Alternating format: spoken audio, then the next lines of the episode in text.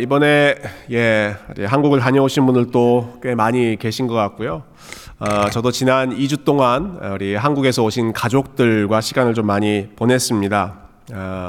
지난 주간에는 이제 한국에서 오신 우리 장인어른, 장모님, 또 처갓집 식구들 아틀란타를 방문해 주셔서 저희가 5년 만에 이렇게 패밀리 리유니언 오랜만에 가족들이 함께 모이는 시간을 가졌었고요. 그리고 지난 주말에는 제가 저희 여동생이 있는 이제 샌디에고 캘리포니아에 다녀왔는데 이제 저만 다녀오고 제 아내는 지난 주일에 교회에 나오다 보니까 혹자는 혼자 휴가를 떠나는 이 파렴치한 가장으로 저를 생각하시는 분들이 혹 계실까봐 그렇지 않았다는 것을 여러분들께 좀 설명을 드리고 싶네요. 제 여동생이 지금까지 아들만 넷 낳았는데요. 이번에 드디어 5째로 또 아들을 낳았습니다.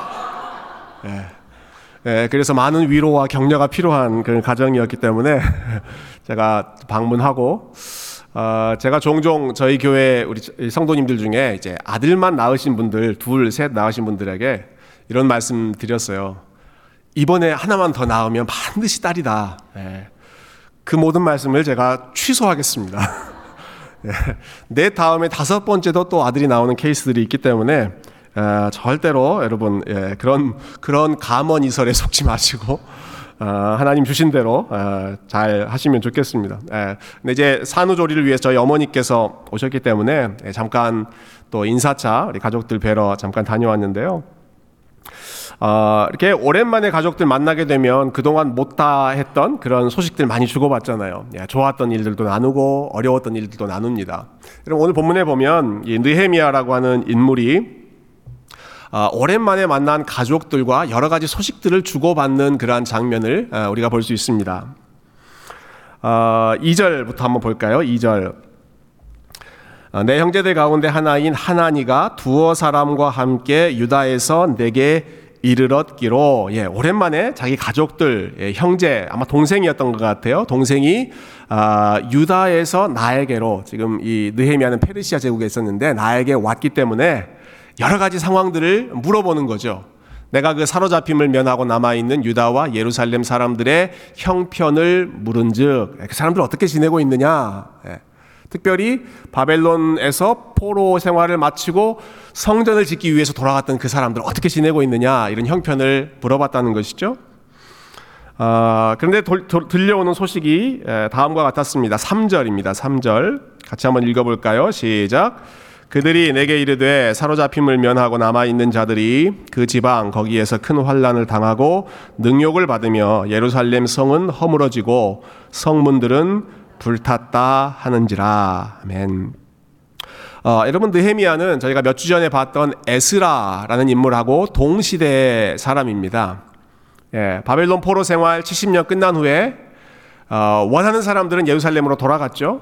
성전을 짓기 위해서. 그러나 모든 유대인들이 다 돌아간 것은 아니었습니다. 남아있는 사람들이 있었습니다. 남아있는 사람들, 이 사람들은 여러 가지 이유에서 남아있었겠지만 특별히 느헤미야가 돌아가지 않고 아마 페르시아 제국에 남아있어야 했던 이유는 그가 굉장히 중요한 일을 그 나라에서 하고 있었기 때문이었을 것입니다.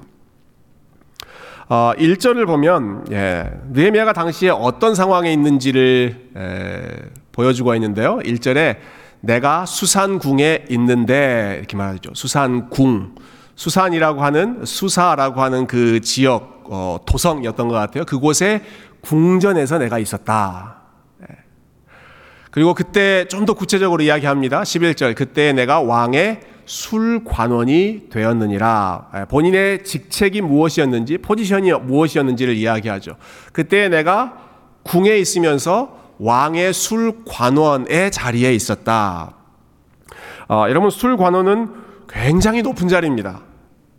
여러 번 설명을 들어보셨겠지만 또 충분히 이렇게 상식적으로 생각하실 수 있을 것 같아요. 술관원은 왕이 마시는 술에 독이 들어있는지 없는지를 최종적으로 점검하는 사람이 술관원입니다.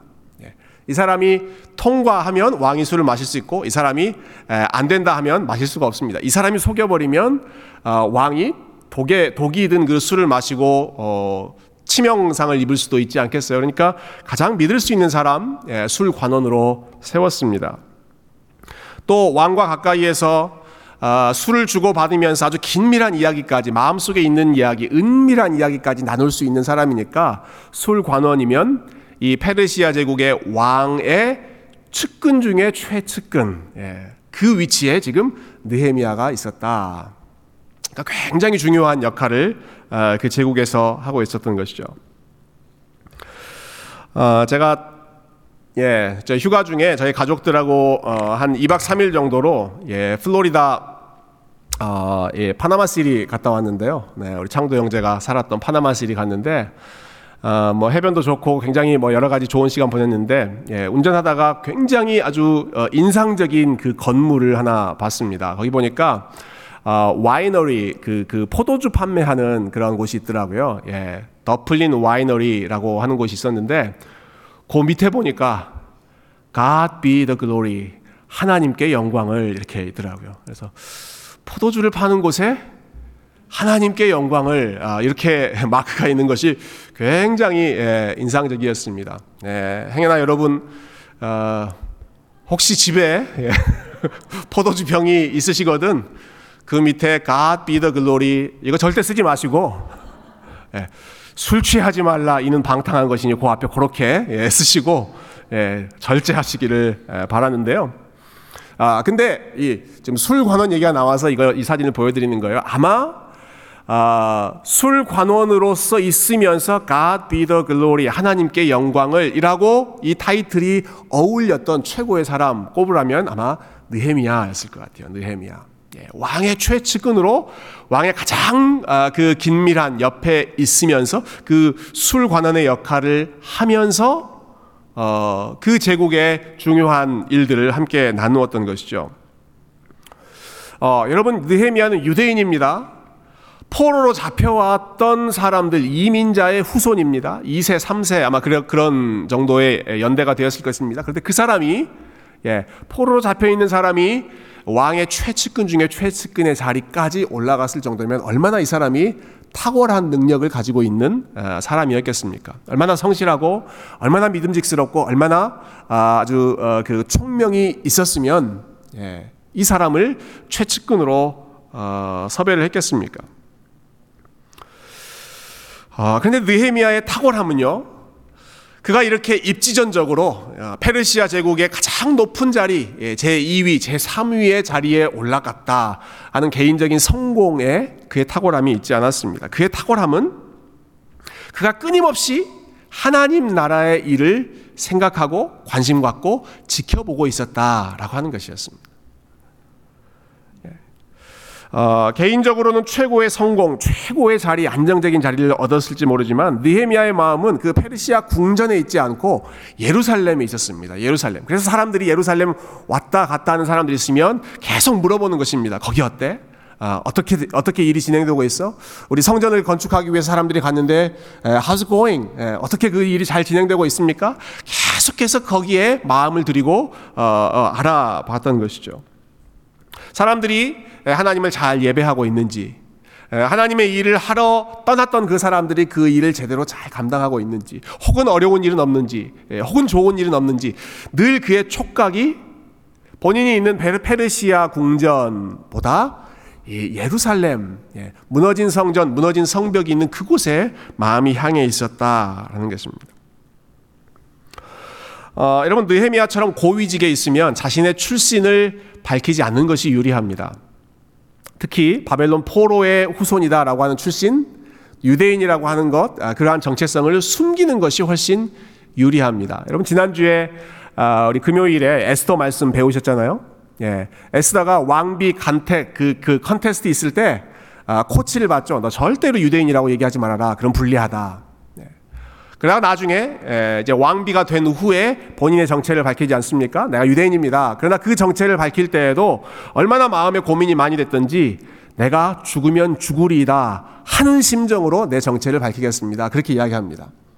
그러니까 그 페르시아 제국의 문화권 속에서 소수민족 유대인, 그것도 포로로 잡혀왔던 그 유대인으로서 정체성을 드러낸다, 그 정체성을 기억하면서 산다 하는 것은 이만저만 위험천만한 일이 아니었던 것이죠. 근데 여러분, 느헤미야는 계속해서 예루살렘 사람들하고 연락을 주고받습니다. 유대에 갔다 왔던 그 사람들에게 소식을 묻고 계속해서 하나님 나라의 일이 어떻게 진행되고 있는지 그것을 물어봅니다. 느헤미야의 우선순위가 어디에 있었는가 하는 것을 단적으로 보여주는 표시라고 할 수 있겠죠. 느헤미야의 우선순위가 어디 있었는가. 여러분, 세상적으로 보면 느헤미야는 최고의 자리에 있습니다.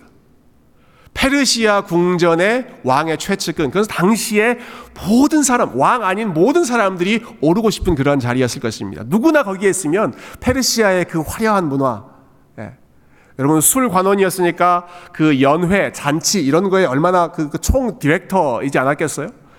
그 화려한 문화, 그 세상의 최고의 그러한 그 문화를 보면서, 그러나 거기에 마음을 빼앗기지 않고 내 지금 관심사는 온통 하나님 예배하는 데 있어, 예루살렘에 있어, 그 사람들이 어떻게 성전을 잘 지어나가고 있는지, 그 사람들이 어떻게 하나님을 잘 섬기고 있는지, 거기에 본인의 마음, 관심이 온통 집중되어 있었다. 여러분, 이게 느헤미야의 첫 번째 탁월함입니다. 그의 개인적인 성공보다 그의 우선순위가 끊임없이 본인이 있는 그 컴포트, 아주 럭셔리한 그러한 상황이 아니라 끊임없이 하나님 나라, 하나님을 예배하는 일, 그리고 하나님의 백성들, 그들의 상태에 더 많은 마음, 관심을 가졌던 것이죠. 자, 그런 관심 속에서 이 사람이 들었던 소식은 굉장히 어두운 소식이었습니다. 예루살렘에 있는 사람들이 여러 가지 환난을 당하고 있다, 성문과 벽이 불타고 있다 하는 소식을 듣죠. 그 소식을 들었을 때 느헤미야가 무슨 일을 했는가 우리 한번 살펴보도록 하겠습니다. 여러분, 4절과 5절 말씀, 4절과 5절 같이 한번 읽어볼까요? 시작. 내가 이 말을 듣고 앉아서 울고 수일 동안 슬퍼하며 하늘의 하나님 앞에 금식하며 기도하여 이르되, 하늘의 하나님 여호와, 크고 두려우신 하나님이여, 주를 사랑하고 주의 계명을 지키는 자에게 언약을 지키시며 긍휼을 베푸시는 주여 간구하나이다. 아멘. 느헤미야가 그 소식, 이 말을 듣고, 어두운 말입니다. 예루살렘의 성벽이 다 무너져 버렸습니다. 다 불에 탔습니다. 그 소식을 듣고 제일 먼저 했던 일이 무엇이었습니까? 하나님 앞에 기도하는 일이었습니다. 그냥 기도하는 것이 아니라 수일 동안 슬퍼하면서 금식하면서 애통하면서 하나님 앞에 엎드려 기도했습니다. 이렇게 하나님께 기도하기 위해서 느헤미야가 하지 않았던 일이 있습니다.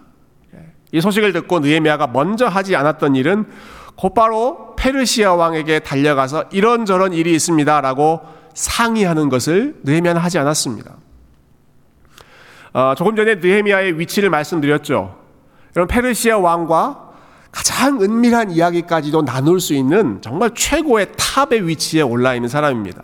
이런 소식을 들었을 때 현실적으로 생각한다면, 여러분 인간적으로 계산한다면 빨리 페르시아 왕에게 가서 이러이러한 일들이 있는데 좀 도움을 주십시오 요청하거나, 아니면 왕에게 찾아가지 않는다고 하더라도 본인이 누리고 있는 그러한 권세, 지위가 있기 때문에 그 능력, 그 역량을 가지고 이런 일은 이렇게, 저런 일은 저렇게 뭔가를 조치를 내릴 수 있었을 법한데, 느헤미야는 아무것도 하지 않고 왕에게 찾아가지도 않고 본인 밑에 있는 사람들에게 명령을 내리지도 않고 무엇을 합니까?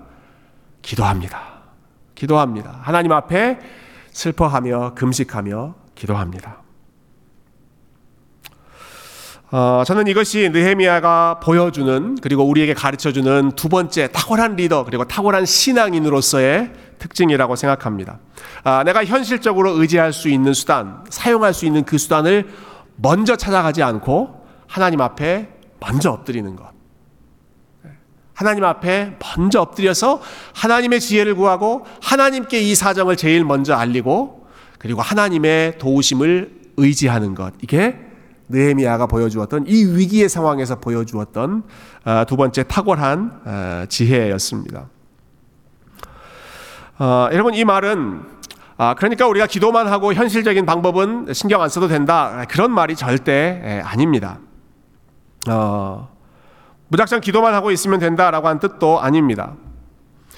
느헤미야 이야기를 읽어보면 2장부터 그 뒤에 나오는 내용들을 보면, 여러분, 느헤미야는 성경에 있는 모든 인물 중에서 제일 준비성이 철저한 사람이었습니다. 이 사람 정말 꼼꼼하고 철저하게 준비하는 사람이었습니다. 그래서 왕을 만나죠. 페르시아 왕을 만났을 때 왕이 너 어느 정도 기간이 필요하냐 물어보니까, 예, 저는 이 정도의 기간이 필요합니다. 기한을 정합니다. 다 기간을 본인이 계산하고 준비했다는 것입니다. 이 정도 되면 예루살렘 성전, 성벽 건축할 수 있겠구나. 다 계산을 했습니다. 그리고 왕에게 치밀하게 본인에게 필요한 것을 요청합니다. 우리가 성벽을 지으려면 나무가 많이 필요한데, 뭐 지금식으로 말하면 산림청 장관에게 조서를 내려주십시오. 우리에게 필요한 목재를 공급해달라고 명령을 내려주십시오. 우리가 갈 때, 운반할 때 침입을 받지 않도록 군대를 보내주십시오. 그리고 지나갈 때마다 모든 관문들이 다 열리도록 조서를 내려주십시오. 필요한 모든 도움을 느헤미야는 잘 계산하고 준비하고 그 계획을 프로포즈해야 됐을 때 정확하게 그 모든 것을 진술합니다.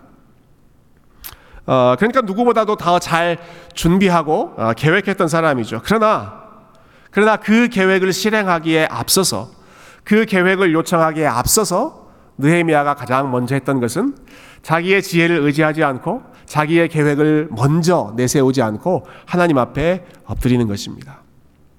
하나님 앞에 엎드리고 하나님 앞에 금식하고, 금식한다는 것은 내가 의지할 수 있는 것을 의지하지 않겠다는 그 극단적인 표현이잖아요. 하나님, 이 상황은 나의 힘과 나의 지혜가 아니라 하나님의 지혜로 풀어주셔야 됩니다. 기도하는 것이죠. 우리가 오늘도 찬양 불렀습니다. 주는 나의 힘이요. 그 찬양 부를 때 가사가 내 마음과 힘은 믿을 수 없네, 그런 가사가 있죠. 내 마음과 힘은 믿을 수 없네. 내 마음과 힘은 믿을 수 없네. 느헤미야가 그 심정이었던 것 같아요. 내 마음, 내 힘, 나의 생각, 나의 계획은 믿을 수 없습니다. 그러나 오직 한 가지 그 진리를 믿네. 주는 나의 힘이요. 주는 나의 힘이요. 저는 오직 주님만 믿겠습니다. 이 상황 속에서 주님 주시는 지혜를 구하겠습니다. 많은 준비를 했지만 그 준비 이전에 하나님 앞에 무엇보다 먼저 엎드렸던 이유는 느헤미야가 이 원리를 알았기 때문이죠. 여호와께서 집을 세우지 아니하시면 세우는 자의 수고가 헛되고, 여호와께서 성을 지키지 아니하시면 파수꾼의 깨어있음 경성함이 허사로다. 아무리 열심히 수고하고 잘 지킨다고 하더라도 하나님이 지키시지 않으면 말짱 아무것도 이루어지지 않기 때문에, 지난주 주일 예배 이충환 목사님이 설교하셨던 것처럼 어린아이와 같은 그러한 절박한 심정으로 하나님 앞에 간절히 매달렸던 것입니다. 이렇게 기도하는 모습은 오늘 본문만이 아니라 7장까지 이어지는 내용 곳곳에서 나오는데요. 본인이 여러 가지 계획을 가지고 이제 페르시아 왕 앞에 서서 도움을 요청할 때도 그 2장에 보면 느헤미야가 잠깐 묵도하고 라고 하는 표현이 나옵니다. 잠깐 그 짬을 내서 하나님 앞에 기도하고 본인의 계획을 프로포즈합니다.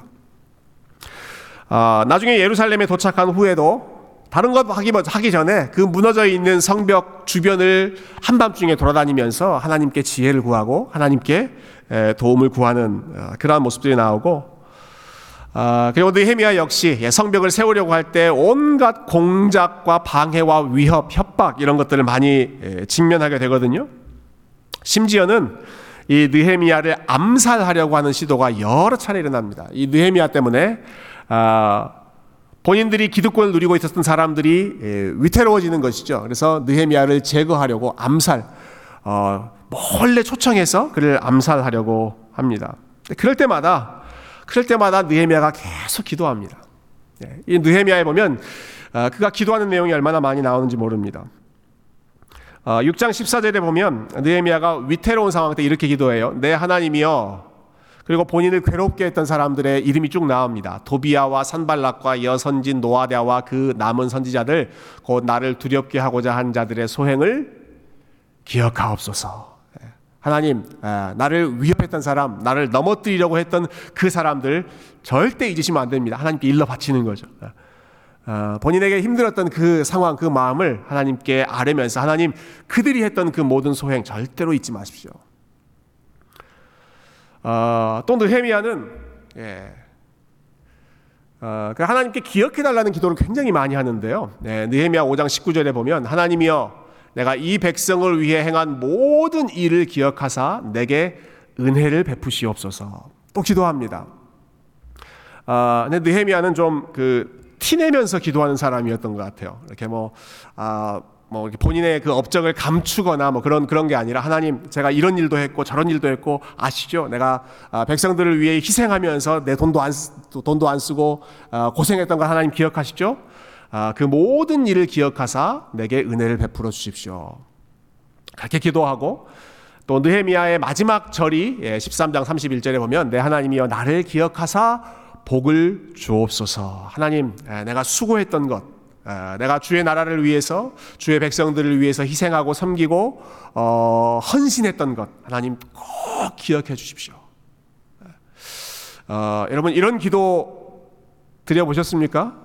하나님 앞에 헌신하시면서, 셀리더나 또 교사나 성가대나 여러 가지 직분에서 여러분 헌신하면서, 하나님, 제가 이렇게 고생하고 수고하는 것 하나님 기억해 주십시오. 우리 이렇게 기도하면 좀 교만한 것 같고 좀 닭살 돋는 것 같잖아요. 근데 느헤미야가 이렇게 기도했으니까, 여러분 그렇게 한번 기도하시면 좋을 것 같아요. 힘들게 하는 그 괴로운 상황에 대해서도, 하나님 이 상황 아시죠? 이 사람들 아시죠? 하나님 그들을 기억해 주십시오. 공의롭게 주님 갚아주십시오. 그 말은 본인이 칼을 휘두르지 않겠다는 것입니다. 원수 갚는 것을 하나님께 맡기겠다는 것입니다. 하나님께서 알아서 처리해 주십시오 라는 것이고, 5장, 13장에 나왔던 그러한 기도도 아마 정황을 생각해 본다면 이러지 않았을까 싶어요. 본인이 많은 것들을 희생하고 그 공동체 예루살렘으로 가서 많은 일들을 하고 있음에도 불구하고, 삶이 어렵고 누구 하나 알아주는 그런 사람들이 없을 때, 하나님은 저를 아시죠? 저를 기억하시고 저에게 은혜를 갚아주시고 저에게 복을 주십시오.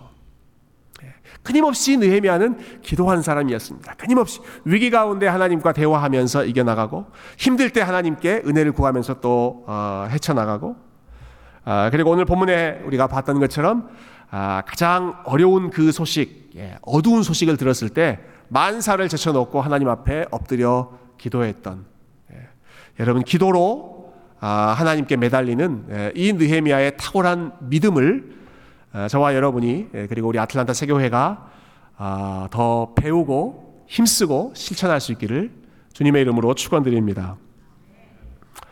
마지막으로 한 가지만 더 살펴보겠습니다. 무엇을 놓고 기도했는가 하는 부분인데요. 지금 기도하는 내용 잠깐 들여다보면, 여러분 6절과 7절을 잠깐 볼까요? 6절과 7절 같이 한번 읽어보겠습니다. 시작. 이제 종이 주의 종들인 이스라엘 자손을 위하여 주야로 기도하오며, 우리 이스라엘 자손이 주께 범죄한 죄들을 자복하오니 주는 귀를 기울이시며 눈을 여시사 종의 기도를 들으시옵소서. 나와 내 아버지의 집이 범죄하여 주를 향하여 크게 악을 행하여 주께서 주의 종 모세에게 명령하신 계명과 율례와 규례를 지키지 아니하였나이다. 아멘. 느헤미야가 많은 기도를 하지만 특별히 하나님 앞에서 회개하는 기도를 드립니다. 하나님, 우리가 범죄한 것을 주님 용서해 주십시오. 한 가지 중요한 점은, 느헤미야가 이 회개하는 기도를 마치 본인이 하나님 앞에서 범죄한 것처럼, 본인의 일처럼 기도하고 있다라는 것입니다. 하나님, 저 백성들이 지금 하나님 앞에 범죄했습니다. 오래전 그 사람들이 하나님 앞에 잘못을 범했습니다. 이런 식으로 기도하지 않고 본인의 이야기처럼 기도합니다. 하나님, 우리 집안이, 우리 민족이, 6절 뒷부분에 보시면 심지어 이렇게까지 이야기하죠. 나와 내 아버지의 집이 범죄했습니다. 범죄한 그 행위자의 범주 안에 본인을 집어넣고, 그리고 본인의 가족들, 그 아버지를 함께 집어넣고 있죠. 다시 말해서 지금 이 예루살렘 성벽이 무너져 있는, 그리고 그 배후에 있는 이스라엘 백성들의 게으름과 교만함과 하나님 앞에서 순수하지 못했던 그러한 모습들을 생각했을 때 그것을 남일처럼 그들의 일로 제쳐놓고 기도하는 것이 아니라 마치 본인이 범죄한 것처럼 본인이 그 공동체의 아픔을 함께 담당하면서 기도했다라는 것입니다. 여러분, 느헤미야는 예루살렘에서 태어난 사람이 아니었습니다. 느헤미야는 페르시아에서 태어난 2세대, 3세대 이민자였고, 지금 느헤미야가 기도 중에 언급하고 있는 이 일, 하나님, 주님께서 모세를 통해서 우리에게 알려주셨던 그 명령을 우리가 어겼습니다. 그 일들은 한참 전에 있었던 일이고, 그리고 지금 동시대에 있었다고 하더라도 예루살렘에 있었던 사람들이 나태하고 게으른 그러한 모습을 보였던 것입니다. 반면에 느헤미야는 페르시아 궁에 있으면서도 본인의 그 평안함에 취하지 않고 예루살렘을 생각하면서 살았고, 하나님의 율법을 기억하면서 살았고, 하나님 생각하면서 참 신실하게 살았던 사람이죠.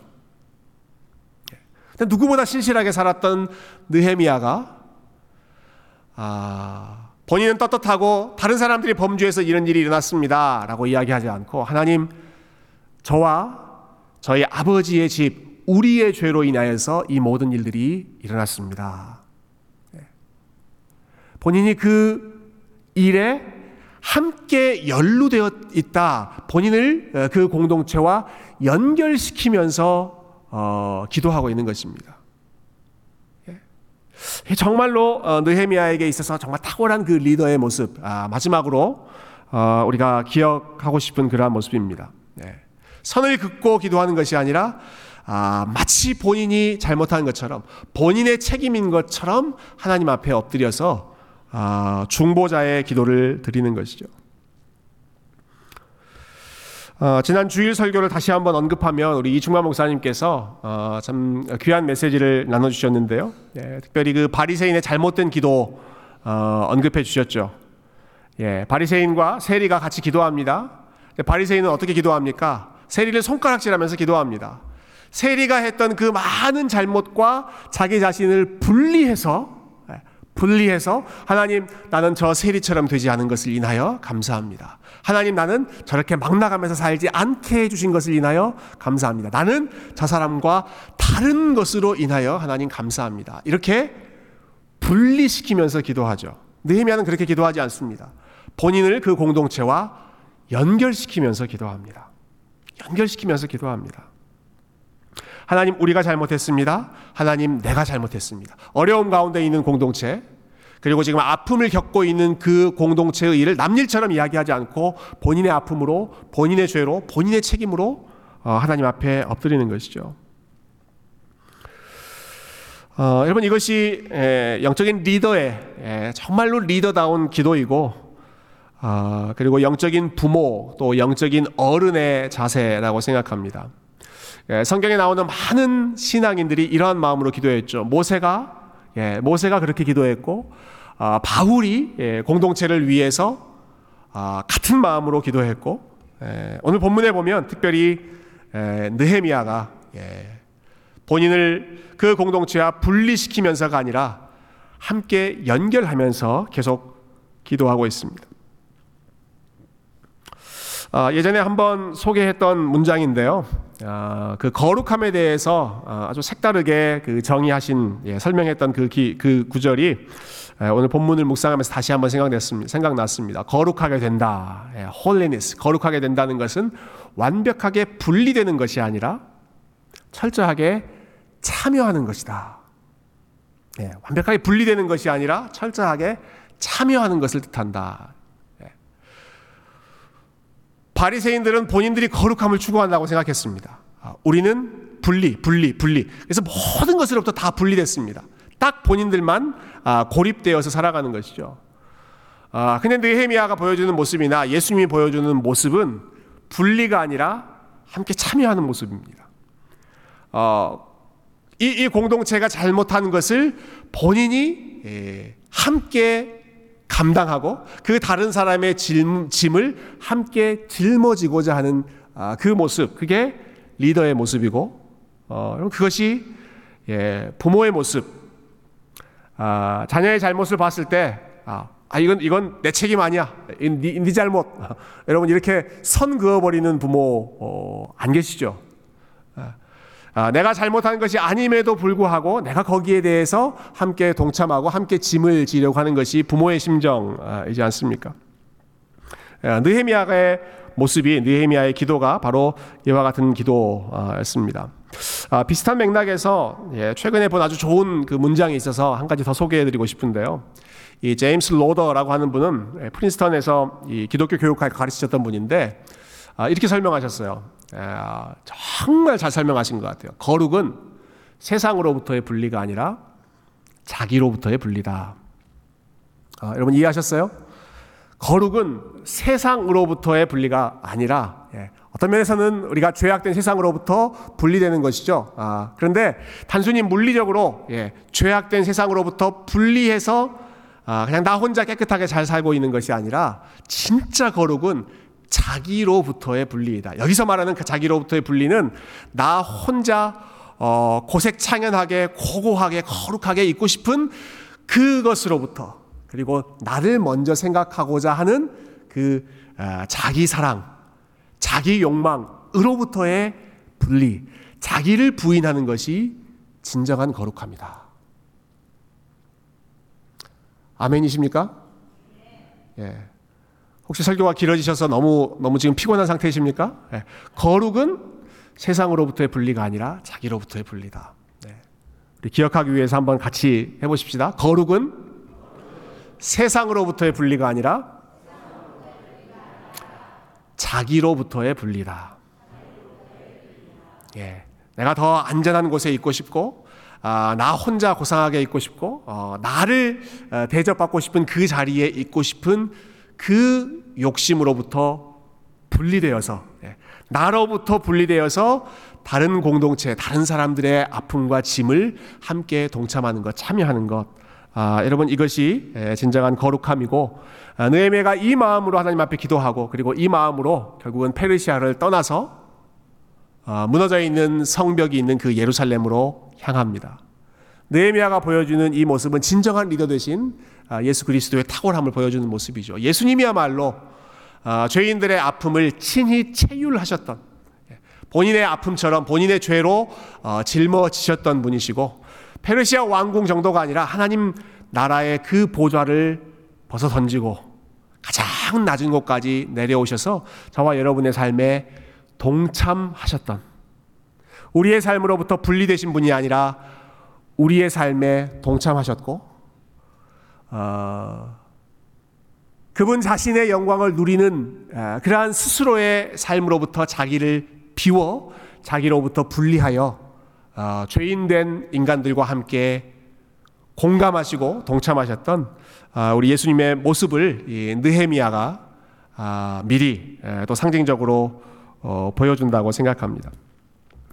여러분 오늘 느헤미야의 모습을 저희가 잠깐 살펴봤는데요, 정말 탁월한 리더가 어떤 사람인가, 그리고 하나님이 사용하시는 사람, 하나님이 기뻐하시는 삶의 모습이 무엇인지 우리가 기억했으면 좋겠습니다. 첫 번째는 페르시아 왕궁에 있으면서 그 왕궁에 취하지 않고 예루살렘을 기억하는 삶, 예루살렘의 평강을 구하는 삶. 이것은 지리적인 그런 예루살렘을 말하는 것이 아닙니다.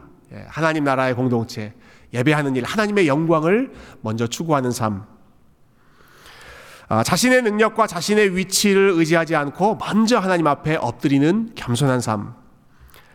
그리고 다른 사람들의 잘못 혹은 다른 사람들의 어려움에 대해서 선을 긋고 거리를 유지하는 것이 아니라 오히려 그들의 짐을 본인이 짊어지고 함께 기도하고 그 자리로 가까이 나아가는 진정한 섬김의 삶.